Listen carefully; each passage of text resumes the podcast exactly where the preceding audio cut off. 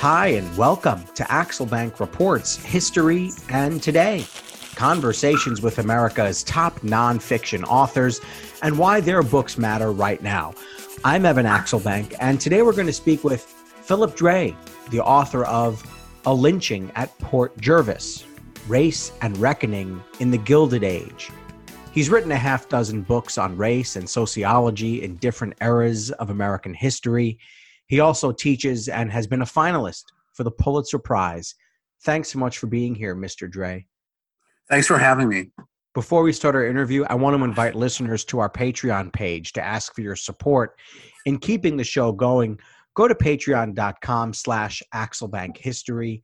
We will donate part of your contributions to a charity for children's literacy. Our show has covered lots of lynchings and what the practice says about the history of race and justice in America. More often than not, they were in the South or in major American cities. But in this case, Philip Dray's book takes the familiar trope of a black man who's accused of sexually assaulting a white woman, is chased down by a mob and tortured, and turns it in a bit of a different direction. This one happened in the North in 1892 in a town that is at the intersection of New York, New Jersey, and Pennsylvania. So, Philip, why do Northerners have to come to grips with the ugly racial history that took place on their territory, even though slavery technically died out generations before it did in the South? Uh, uh, well, first of all, of course, um, parts of the North, including New York State, were actually uh, large slave societies uh, in the 18th century. Uh, so even though slavery formally ended in 1827 in New York State, uh, there was a strong legacy of it, particularly in the Hudson Valley where Port Jervis is located.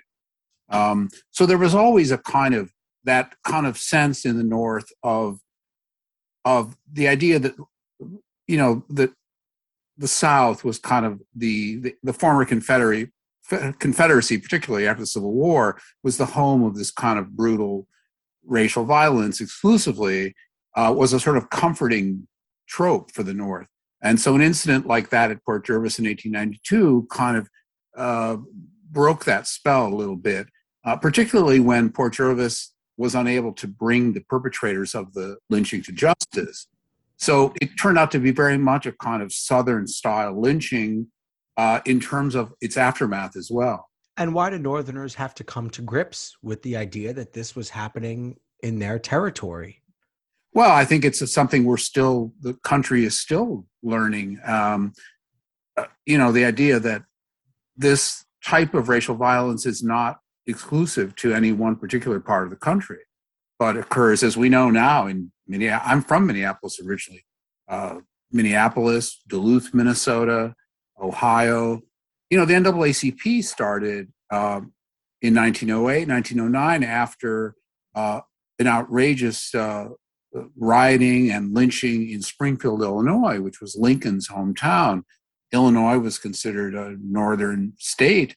Um, and it was that type of what seemed like a, a wrongful juxtaposition in a way of that kind of incident occurring in a place that, quote, it shouldn't be occurring, uh, that rattled people and brought about the beginning the idea of activists deciding that what was needed was a, a return to the biracial energies of the abolition movement. That was the NAACP.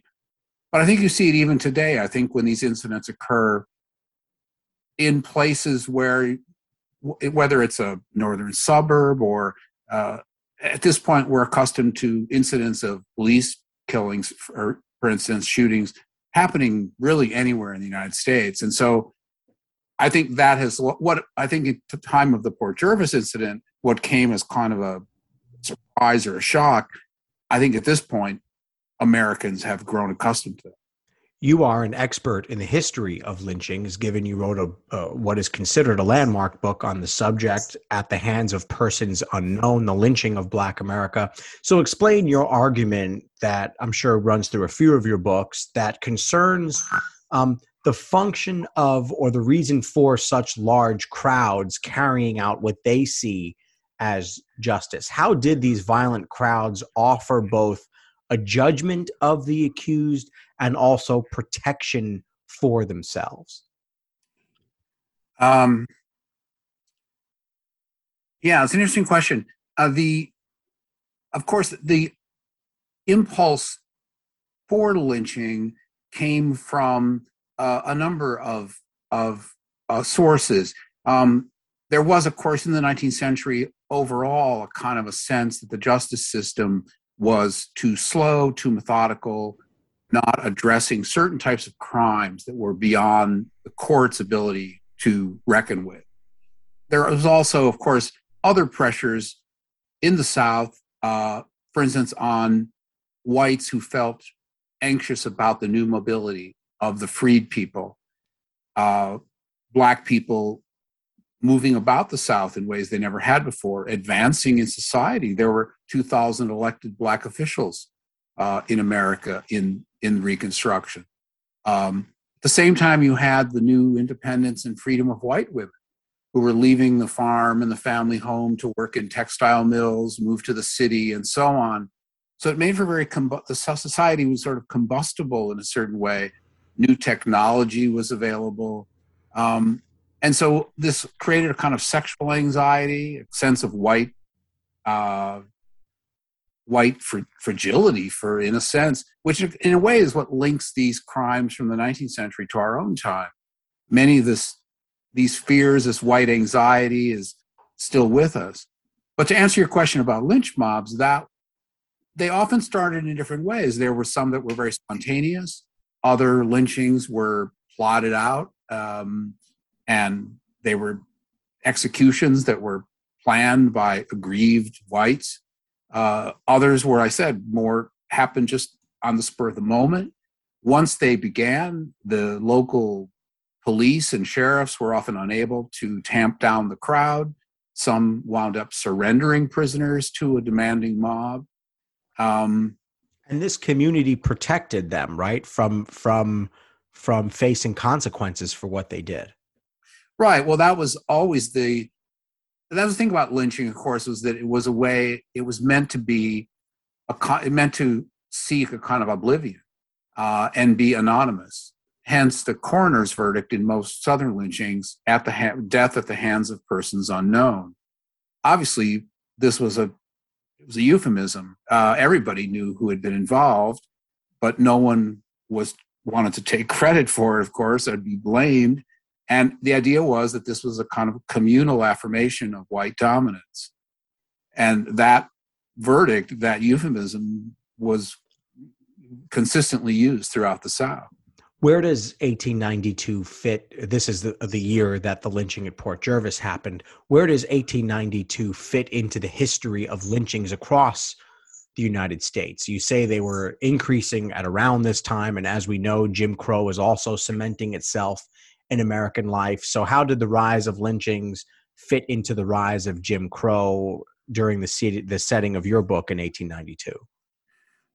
Well, I said it, I think it was as we know that the, the latter couple of decades of the 19th century are what are known as the, the famous Rayford Logan, a famous black historian, called the, the nadir of the African American experience in this country. Uh, it was a time when all the advances of Reconstruction were being rolled back, voting, uh, equal rights in every sense. The Civil Rights Act of 1875 had been gutted by the Supreme Court. Uh, and of course, in 1896, you had Plessy v. Ferguson, which made Jim Crow segregation the law of the land. Mississippi and other southern states were busy passing all kinds of nefarious anti voting laws aimed at black voters.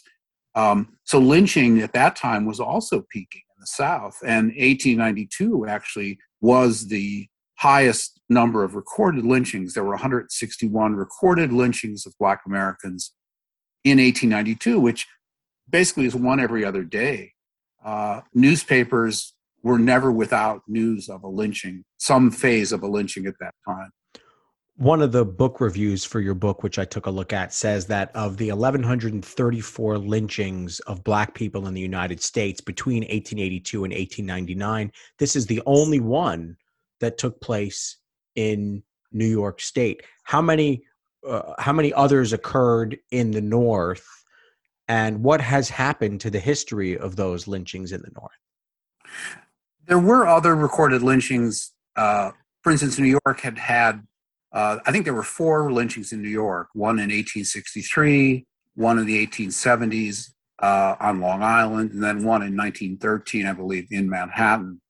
Uh, they lynchings, recorded lynchings of, especially of Black Americans in the North, were statistically not that common at all during this period. Uh, you know, a lot of lynchings occurred of cattle rustlers and that sort of thing out in Ohio and Montana and uh, Indiana, perhaps. Uh, but there, the, the, lynching of black people, though it occurred, was not nearly as, I mean, compared to the Southern statistics of recorded lynchings. And of course, remember that whenever we talk about lynchings, it's always assumed that there are many that were never known, never recorded, and exist. If they're known at all, it's usually through oral history. But the numbers were from the South were absolutely staggering in the, in that period, as you just cited, uh, more than a thousand in that period of 1882 to 1899. So by by comparison, the number that's why the the sense of shock in say New York City that in a small village only 65 miles away, Port Jervis, there had been a basically a southern lynching in 1892 was something that caught people's attention. What were your sources for writing this story? Um, obviously, you've researched dozens of lynchings. Uh, where are, if there are any papers uh, related to this particular one, where did you find them? Um, what did those documents consist of? Um, and how long did it take you to piece all this together? There is only, uh, in, in terms of a legal document, there only is the news accounts, you know, in the in the 19th century, uh, reporters often transcribed uh, word for word legal proceedings, um, and so you have the coroner's inquest into the Robert Lewis lynching in Port Jervis, which of course you're going. It's not like an official transcript, which no longer exists if it ever did, but rather a news account of it. So that's a, very strong source. Also, the local uh, press coverage was pretty extensive, not because it was a news story that uh, uh, it um, appealed to reporters not from just Port Jervis and the New York region, but also from the entire country. So there was a lot written about it. Unfortunately, this particular incident occurred a generation before groups like the NAACP became practiced at sending investigators into the black community to get that community's perspective on what had occurred. So all we have are accounts from the white press. Yeah, one of the things you say is that the white press and the black press covered lynchings differently, and that there was a rivalry between them. Um, you know, what what do we have on this particular one in terms of the two different kind of parallel streams of media? And unfortunately, we don't have really the black press at the time except for someone like Ida B. Wells had been known to personally look into the causes of lynching and, and to get the black point of view. But it was not really yet the practice. There was no yet really like a national black organization, black run organization that was sponsoring that kind of investigation of lynchings. For one thing, it was would be very dangerous so at the time of Port Jervis, at least, you did not. It's really that is a frustrating thing for the historian is that there isn't really black input. Uh, you only you could you have to kind of read the tea leaves a bit in terms of the white reportage of how the black community responded. We know that they were very angry about the way in which Robert Lewis had been treated, and not only that he had been lynched, but indeed that even his the way his family, the way the mourning, his funeral was being handled, and so on. And one can assume that they were traumatized because the black community was small in Port Jervis. Uh, it's a very small town where, of course, black citizens would have had to have walked by the lynching site maybe every other day. So, in that sense, you're you're more or less to just sort of, you can sort of you try to gain some insight, but you don't have the kind of direct account that would come much later in the 1920s, for instance.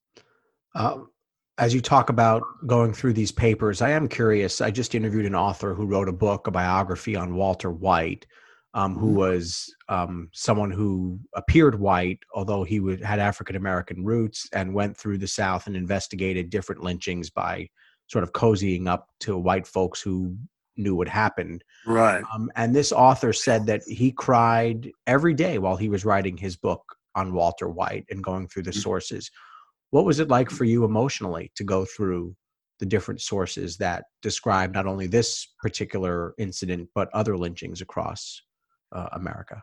Well, I'll tell you, when I wrote my first book about lynching, um, it was I, I, wrote about many more lynchings it, because it was a book about the tra- sort of trajectory of this sort of institutionalized pogrom.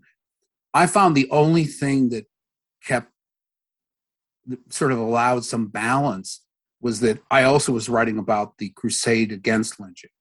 And so there was, it was very difficult, of course, to describe these incidents. But what helped me was that then there were the story of the Walter Whites of the world, James Weldon Johnson, Ida B. Wells, Eleanor Roosevelt. So that tempered it a bit. But I can understand why someone writing about Walter White. I mean, Walter White was a fascinating character, he, as you say, he would go into southern towns and try to ferret out what had occurred using the fact that he could pose as a white man. But occasionally that that disguise failed him, and more than once he was chased. He had to run, really run for it, uh, because someone found out that he was, you know, posing basically. And in a place like Arkansas or wherever it might be, that was a very a very uh, provocative thing to do.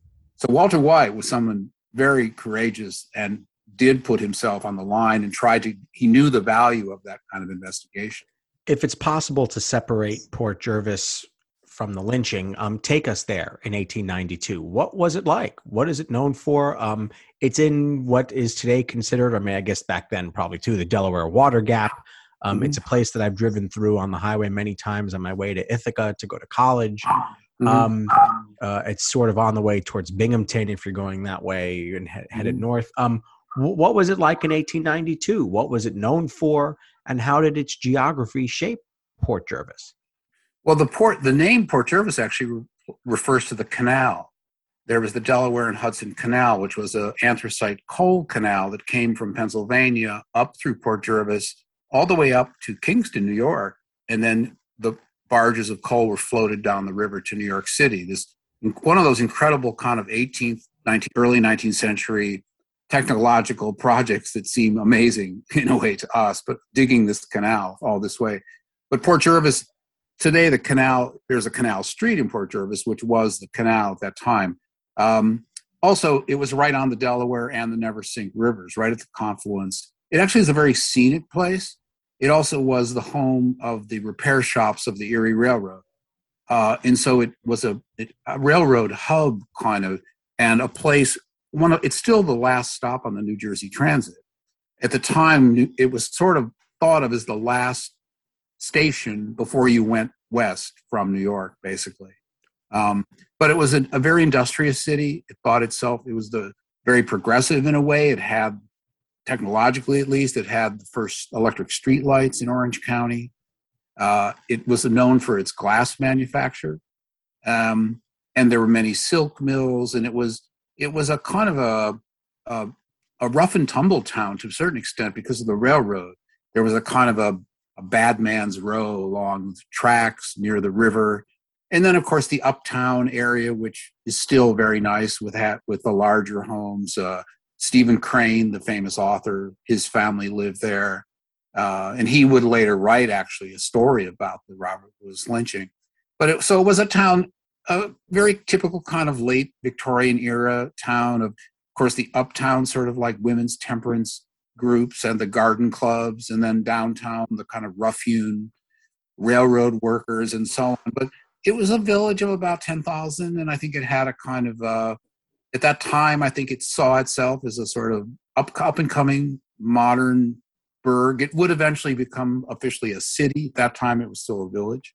What was the split like between white and black residents? How many whites, how many blacks were there? Um, did they generally get along? And what was black life like there? It was a very small black community, only about 2%. So of the nine or 10,000 residents total, there were maybe 200 uh, African Americans in the, in the town.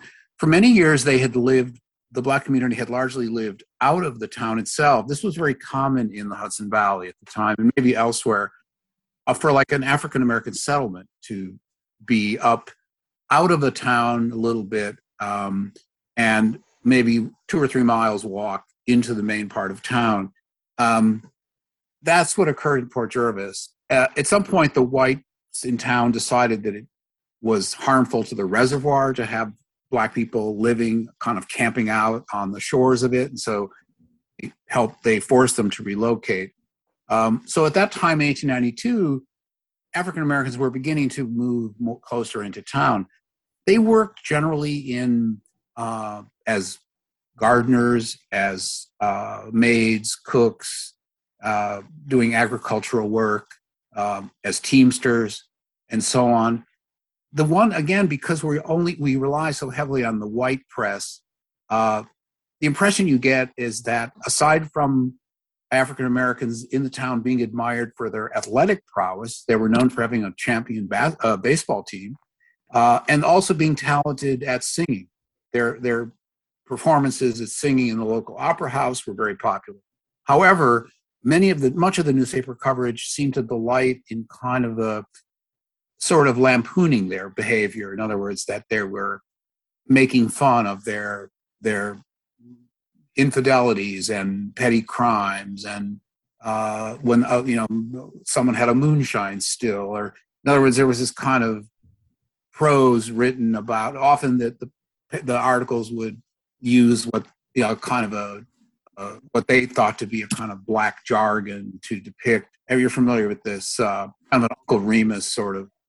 Um, so that was a kind of a patronizing, condescending view. Uh, there, but it, I should say though there there was no evidence really of like flagrant racial violence in the town.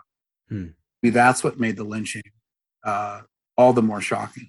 Have you been able to identify common factors in towns that had lynchings beyond just the mere presence of black residents and the fact that they were in a country that had lynchings? It's kind of hard to say because they happened, they were so ubiquitous, of course, especially in the South at that time. Um,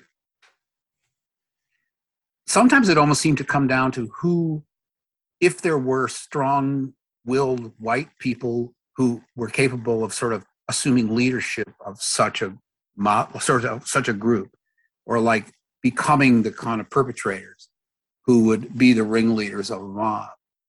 Um, other than that it's hard to say. It was like any of those kind of things that are any of that sort of human behavior that is just sort of difficult uh, it's hard to put your finger on one. I, I can sort of describe the underlying sources of anxiety, but yeah. what exactly would trigger? Uh, it could be anything. You know, as as the anti-lynching crusaders would always point out, the reasons for a lynching were very could be were enormously varied from someone complaining about their wages or refusing to give way on the street to accusations of a sexual assault um, and so on. Any kind of transgression or perceived crime could be could justify the uh, the actions of a mob.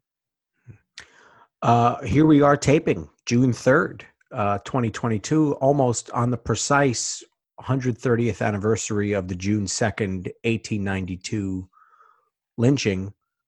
Um, june 2nd is my birthday by the way.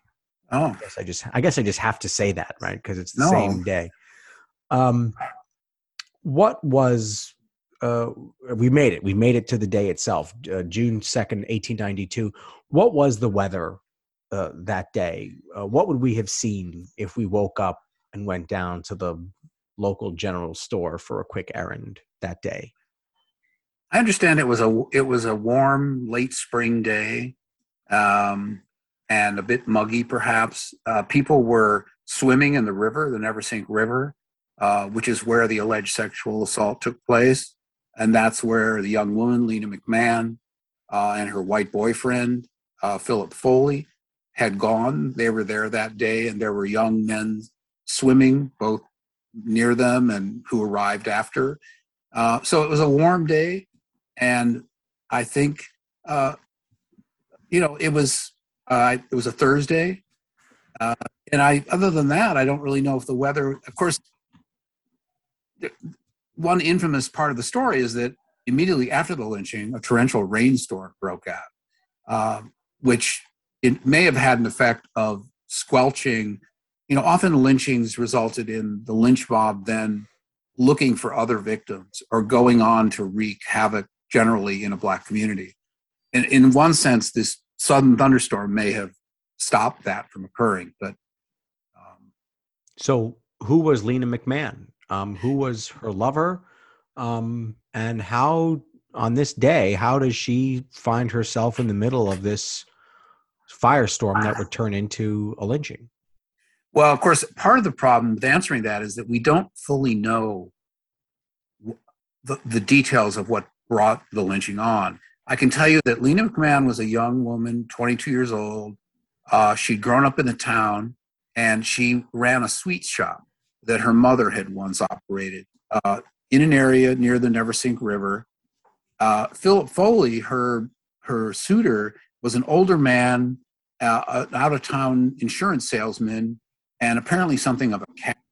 Um, something by, of a what? A cad, caddish man, someone cab, a cad, known as someone who was like a womanizer. Uh, okay. And her parents took a dislike to him, and there was a breakdown in her family. The parents uh, letting her know that they didn't want her to see him anymore.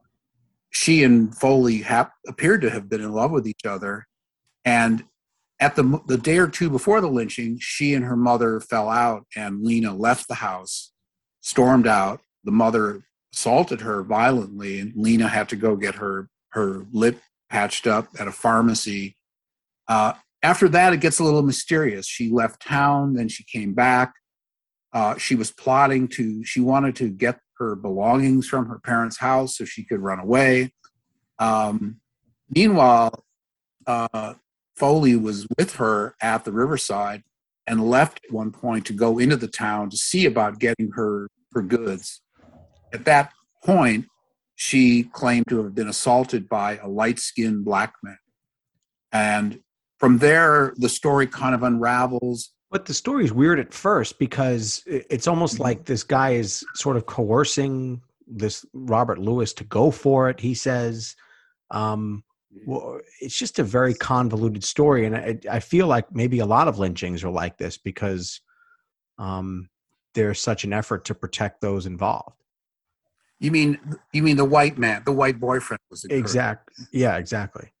Well, that was something that was part. That was an accusation that was made against Folk. Yeah. Um, of course, again, you get into it gets into gets confusing because there's many contradictory observations about what actually occurred. But it is possible that the trouble began with Lena herself, who was trying to get out of town and get away from Port Jervis, and that she that theory is that basically she and Foley cooked up an idea that they would stage this attack on her in some way, um, and that that would then um, sort of I don't know what she had in mind, except to sort of shunt some of the the problem of her own difficulties with her family into this idea that she had been victimized by an attack. Um, and that then she would somehow then either get back into the good graces of her family or be allowed to go on her way. Uh, and then what happened is that this charade blew up in that then Robert Lewis, who may have been enlisted to take part in this, was actually then blamed by the town for the literal assault on her. Now, again, this is all this is very speculative. We don't really know if that's what happened, but that was one of the theories. So, how does the Uh, so how does the crowd start to gather? Uh, how, how, do they settle on Robert Lewis? How does word of this alleged assault. I don't want to use the word alleged, but uh, uh, how does how do the the forces start to coalesce here, and how do they start to focus on Robert Lewis? Again, I think you'd have to. I mean, you would have to call it an alleged assault because yeah, there were young boys in the area of the assault who claimed to have seen him there, Robert Lewis, and one boy even claimed to have seen Robert Lewis attack Lena. Now, Lena never named Robert Lewis. She claimed it was an unknown person, a man she didn't recognize. And so it was from the testimony of these other young boys that it had been Robert Lewis, who was a well known figure in the town. He drove the wagon for the local, a local hotel. And so, very quickly, then, uh, a group of whites, um, white young white men of the neighborhood who knew Lena, gathered began discussing who might have been responsible. And it very quickly came to them that Robert Lewis had been named by one of the so-called witnesses.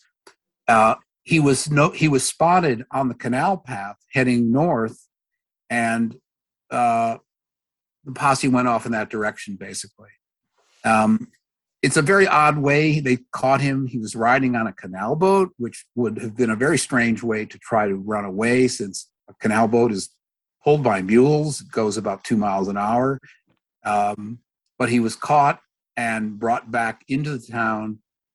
The posse attempted to turn him over to the police, but a mob had already formed at the jail and intercepted the posse, took Robert Lewis away, and that's how the lynching commenced. Uh, the headline is Southern Methods Outdone in the newspaper. Yes. Um, I don't know how much detail you want to give. It's pretty painful. Uh, just you know, mm-hmm. it is important though to explain it. I guess in some way, what did they do to him? He was he was led uh, up a hill a few blocks. I think there was a vague idea that, of course, a lynch mob, as you know, you know, we all saw in on January 6th recently. We all saw what a mob looks like in action it's a kind of medieval combat with the police. Uh, very much, I can imagine that's kind of what looked like. It looked like at Port Jervis, basically, as the very scant police force tried to free him from the mob. It was completely futile. Um, there was an idea, though, that they would take him to be confronted by Lena McMahon, who lived up the hill and a ways away, and they headed in that direction. Uh, but on the way there, after they'd gone a few blocks, and this was very typical of the way rumors flew during Southern lynchings as well, that a rumor came that she had already she had died, basically, that her injuries from this assault had proven fatal. And at that moment, the mob just, of course, went went over the top and said, "That's it. We're going no further." Uh, they chose a tree along Main Street, East Main Street in Port Jervis, uh, and commenced to hang Robert Lewis. There were some good Samaritans there. Stephen Crane's older brother, a judge, was among them. Some of the police, but they those people were themselves brutalized by the mob and shoved away. Uh, and so Robert Lewis was hanged hanged to death. How did that headline, Southern Methods Outdone, cut so deep into the Northern psyche?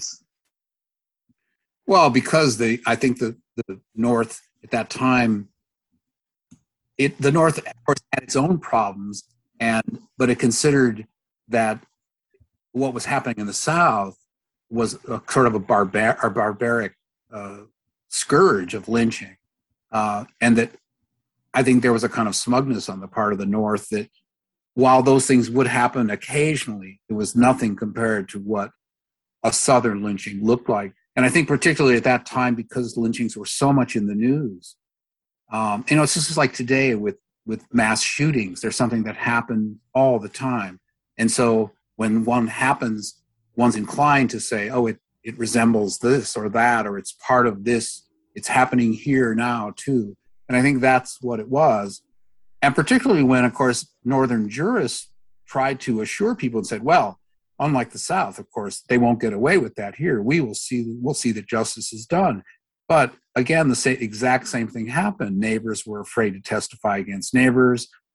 People were afraid of their barn being set on fire or what have you. And eventually, the inquest and two grand juries led really to no one being held accountable. I do want to ask about the justice system in mm-hmm. in the North. Was it reliable in other ways at this time uh, in the 1890s, um, or were lynchings a soft spot in it? I can't speak too authoritatively about the entire justice system. I can tell you that the prevalence of lynching made enough jurists throughout the country concerned about what it was about the justice system that was failing to assuage people's concerns, basically. In other words, why was this happening? Why were people so impatient with due process? And a lot of notable jurists at Harvard Law School and et cetera around the country did set their minds to trying to figure out ways how can we imp- maybe we should make improvements. So for instance they discussed a number of different things like getting rid of appeals or introducing castration as a punishment for rape. Um, and a, a number of other ways to kind of speed up the process that they thought might then address the public's demand. And of course, as we know, this is something that's still with us to this day. There's always this tension among, you know, people want retribution, or other people might want understanding and rehabilitation. Where where do our values lie, really? Do we want to see people punished? Do we want to see them uh, again given another chance, made better citizens, and so on? Eventually, what I think, what sort of happened, I think, is there was much discussion of these alternatives too, and there were several cases that were prominent at the time, uh, not just of black people, black people accused of crimes, but whites also, where public impatience with the system was itself a kind of public uh, an issue, basically. Like, why is this culprit still allowed to sit in, you know, enjoy a comfortable jail, whatever? You know, we hear this all the time. That, when his victims suffered so greatly. You know, so ultimately, though, I think what the jurists decided was that there was enough um, that it would be very difficult to reform the justice system, get rid of all these kind of what what all these sort of technicalities that they were very much part of it, um, and that some of the prejudices of the justice system were built so built in anyway that it was hard to sort of separate out like how would you start to do that to make it it just seemed like a colossal undertaking. And i don't really think much was ever done about it except it was the fact that it was brought up and discussed was itself a reaction i think to this to lynching and this sort of public impatience as i said with the sort of what seemed like the pettifoggery of, of the justice system I asked this question of someone who wrote a study of the Boston Massacre, and she loved it. She she uh, it was a fun question for her to answer. So I want to ask this question to you, um, as a way of finding out what we don't know about this particular incident. Um, if there were a ring of surveillance cameras around Port Jervis that day that captured everything, that you could go back and look at the tape from any angle you wanted to, what would mm. be the one piece of information that you would want? Those surveillance cameras to reveal so that you would have a full understanding of what happened that day? Well, I think you, I mean, we would not need surveillance cameras for the lynching itself because that was very well documented. I think, as I mentioned before, I think there was a, a mystery about what had what had precipitated it. And that was something that the local press never really seemed they themselves either didn't know or wouldn't go there. Uh, in other words, it's very frustrating as a historian to read articles written in the immediate aftermath of the lynching that end with the reporter saying, There's something going on here that we don't really know what it is at the end. And of course, 100 years later, you're reading this and saying, Would you please go out and find out what it is? And whether they're doing it because they don't want to they want to protect the virtue of a young white woman who's recovering from this incident or they know that something happened that that a man was lynched who was completely innocent whether they knew that and just didn't want to come clean we don't know. So for me the surveillance camera would be on the incident that triggered all this and to see what actually was it was it staged was it actual? And I think we have to eh, we have to agree that Lena McMahon may have been physically assaulted by a black man. Maybe it was a different person than the person who suffered for it. All those things are possible, and I think that's where the the cameras would tell us. One of the things that I just thought was fascinating about your book is Lincoln's warning about the dangers of mob violence. And that comes from the Elijah Lovejoy incident, which is something we did another episode uh, about a biography of Elijah. Lovejoy.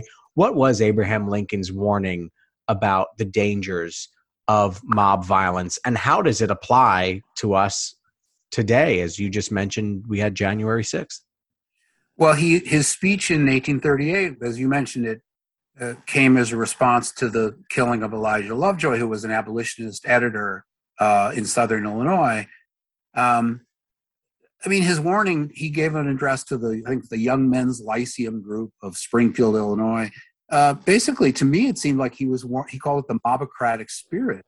And he warned that the, this is when not just the killing of Elijah Lovejoy, but other uh, lethal lynchings were beginning to occur uh, in the South, partly because of the pressure of the abolition movement, which was also starting around the same time, and being its pressure was being felt in the South. Uh, to me, what my takeaway from it was he was warning that the thing about the mobocratic spirit is that it will turn on anyone eventually. In other words, you think maybe you're part of the mob today, but tomorrow you'll be the victim. In other words, that society will be corroded if you start going down that path, in that it will eventually reach everybody. And secondly, he also pointed out that this would not be limited to the to the south that it could not be contained there that once started it would spread as he put it i think something like you know to the the sweltering south and to the snowy of you know terrain of new england or something like that that this would reach everywhere. So of course those words were particularly germane to what occurred at port jervis. Obviously this is a in some ways a depressing topic in many ways a depressing topic um, and my apologies to our listeners for for the sort of downcast nature of the events described here but i do think it's an important uh, very important topic for us to understand. So maybe in a little bit more of an upbeat um, effort here to be a little bit more upbeat um, i want to ask you how you think america has improved in its understanding um, of racialized violence. I think that there's been a uh, even in the time I began writing about these issues in the 1980s, and over that span of time, just in terms, as you say, there's a, a, a, still a very long way to go. But I think in terms of something like the 1619 Project, uh, Black Lives Matter, uh, in the summer of 2020, for instance, in Port Jervis, we saw the Black Lives Matter movement had a march and a rally in the summer of 2020, which completely kind of woke up Port Jervis to the fact that there was this historic uh, tragedy that had occurred in, in Port Jervis that had never been really fully addressed. And that catalyzed a kind of reaction. Um, so I do think it is, and I've noticed too going into the South. I mean, when I began going there in the 1980s, people did not. A lot of people did. White people would not. You very hard to draw people out on these subjects. It's completely changed now. If you go, it's just been a generational shift. People are more curious about it. They feel more that they're willing to kind of learn that there's more they need to know about it. Uh, and so, again, I'm sure you could get different answers from different people, but I think there has been something to feel that there is some uh, progress being made in that regard. I was amazed that yesterday they unveiled the plaque to the victim in this case yes. in Port Jervis. Um, at the end of your introduction, you tell a brief but emotional story about a group of BLM demonstrators called the Friends of Robert Lewis right. who marched through Port Jervis's streets. And they say that there is no hero in this story, that we have to be our own hero in confronting its legacy. Um, why did you find that group so inspirational, and what does that plaque mean to you? Well, I was just there yesterday, in fact. oh, you were there for it. Great. Okay. Yeah, and it was no, it really is. It's it's very moving in a way. Uh, there were young people there who claim who came and said we didn't even know about this until we heard about it uh, from our classroom, and uh, there was an essay writing contest. People had come from all over Orange County, uh, black people and white people.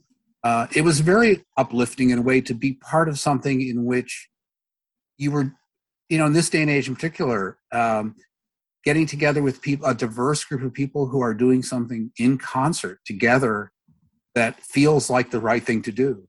And unveiling this plaque was it was very special in a way when it was unveiled because it is the first public recognition really in Port Jervis of this incident uh, in a certain sense and it will be it's very prominently located and I think there was a kind of an upswelling of emotion uh, present when this occurred.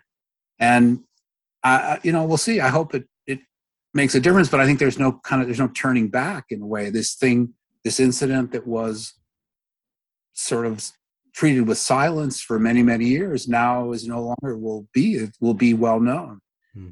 and i think that itself was a, a, a, valuable objective what's it like to walk the streets of port jervis on a regular day when there's not a big crowd gathering for a dedication what's the town like now it's a town like a lot of like a lot of small towns in that area in, in, in the northeast uh, it's still kind of recovering from the loss of its once industrial base, mm. being a rail hub.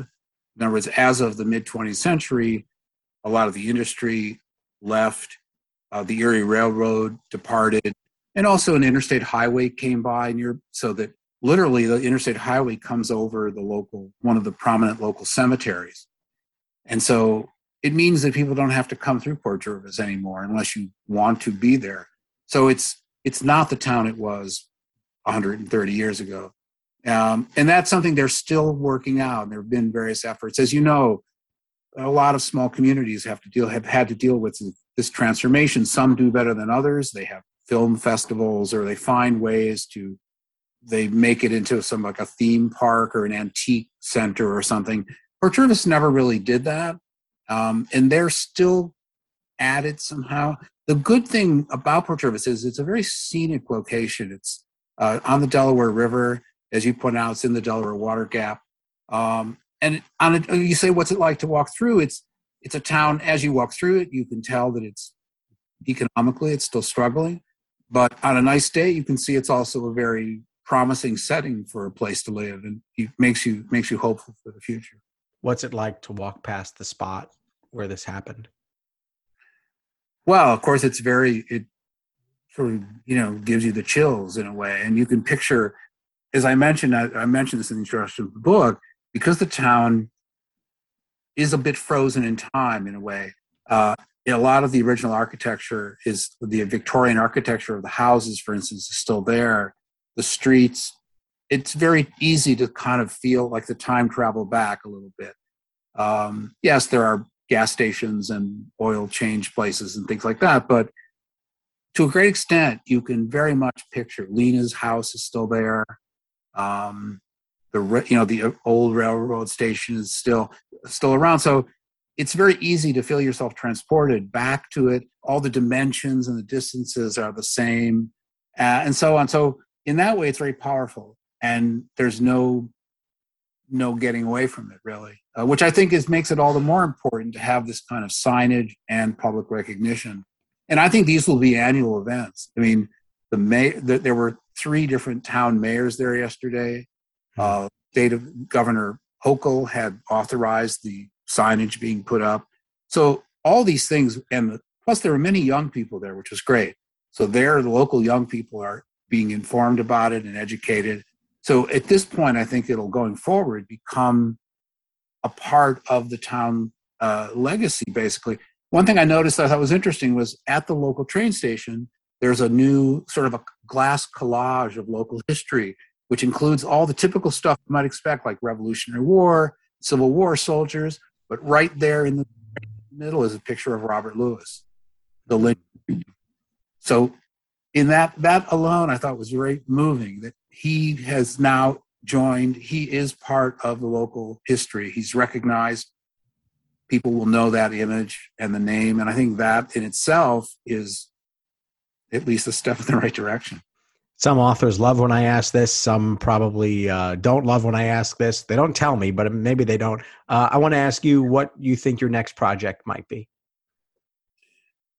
Um, at this point, I, to be honest, I'm not just saying this. I don't know, to be honest. Um, I, I, I, I teach at the new school, and I find that that has occupies me a lot.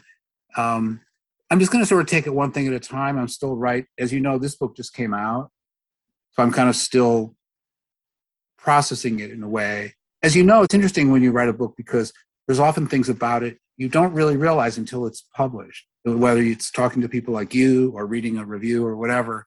So in a way, I'm still kind of getting out that ending the exit sort of process a bit. I don't know something. I've written a number of books, and I do. I love the work, and I, I hopefully will land on something. At this point, uh, I'm just going to kind of wait and see. Maybe you know by this fall something will materialize. Philip Dray, the author of A Lynching at Port Jervis Race and Reckoning in the Gilded Age, thanks so much for joining us. Thanks for having me. Check out the book, check out his website or the website for the publisher, Farrar, Straus, and Giroux at fsgbooks.com. I want to invite listeners to our Patreon page to ask for your support in keeping the show going. Go to patreon.com slash axelbankhistory. We will donate part of your contributions to a charity for children's literacy. And thank you for listening to Axel Bank Reports History and Today conversations with America's top nonfiction authors and why their books matter right now. Check us out on Facebook, Twitter, and Instagram at Axel Bank History. We update those with clips from the show, guest announcements, and book recommendations. We'll see you next time. Thanks.